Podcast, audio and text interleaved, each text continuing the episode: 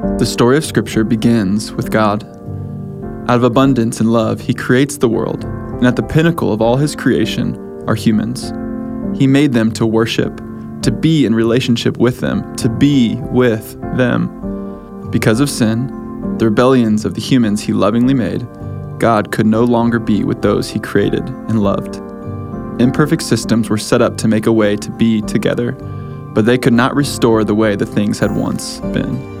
But God wasn't done. The virgin will conceive and give birth to a son, and they will call him Emmanuel, which means God with us. Matthew 1 23. Jesus, Emmanuel, God with us, was born.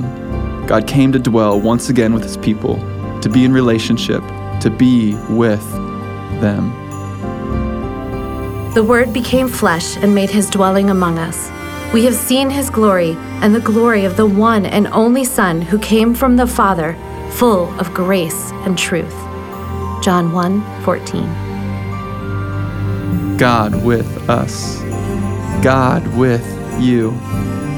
You are not alone, left to navigate the world and all its complexities on your own. You don't face the struggle and stress of daily existence on your own. You don't celebrate the simple and incredible joys of life on your own. You don't face the darkness and brokenness on your own. God is with you.